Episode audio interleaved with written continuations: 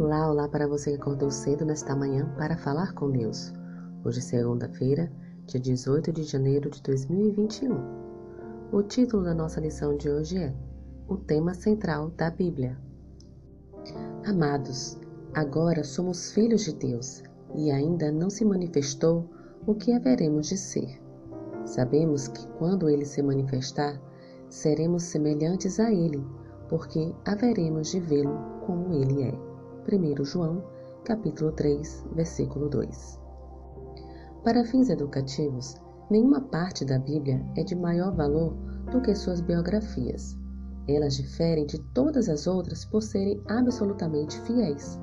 É impossível a qualquer ser finito interpretar corretamente em tudo os feitos de outra pessoa.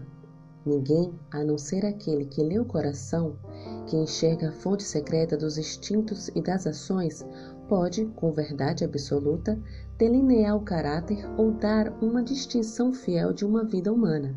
Somente na palavra de Deus se encontra tal esboço biográfico. Nenhuma verdade é ensinada mais claramente na Bíblia do que esta.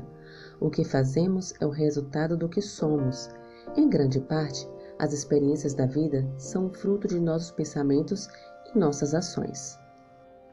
O tema central da Bíblia, em redor do qual giram todos os outros, é o plano da redenção, a restauração da imagem de Deus no ser humano. Desde a primeira sugestão de esperança na sentença pronunciada no Éden até aquela última gloriosa promessa do Apocalipse, verão o seu rosto e na testa terão escrito o nome de Deus. Apocalipse, capítulo 22, versículo 4.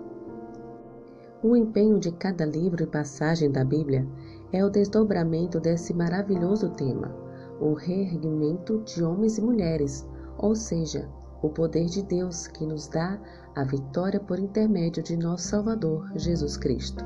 1 Coríntios, capítulo 15, versículo 57. Aquele que assimila esse pensamento tem diante de si um campo infinito para estudo, possui a chave que lhe abrirá todo o tesouro da palavra de Deus.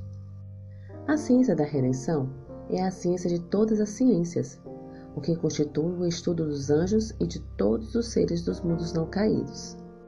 O tema que ocupa a atenção de nosso Senhor e Salvador, tema que se acha incluído no propósito originado na mente do infinito, propósito esse que desde tempos eternos esteve oculto. Romanos, capítulo 16, versículo 25, e que será o estudo dos remidos de Deus ao longo da eternidade. Esse é o mais elevado estudo no qual uma pessoa deve se envolver.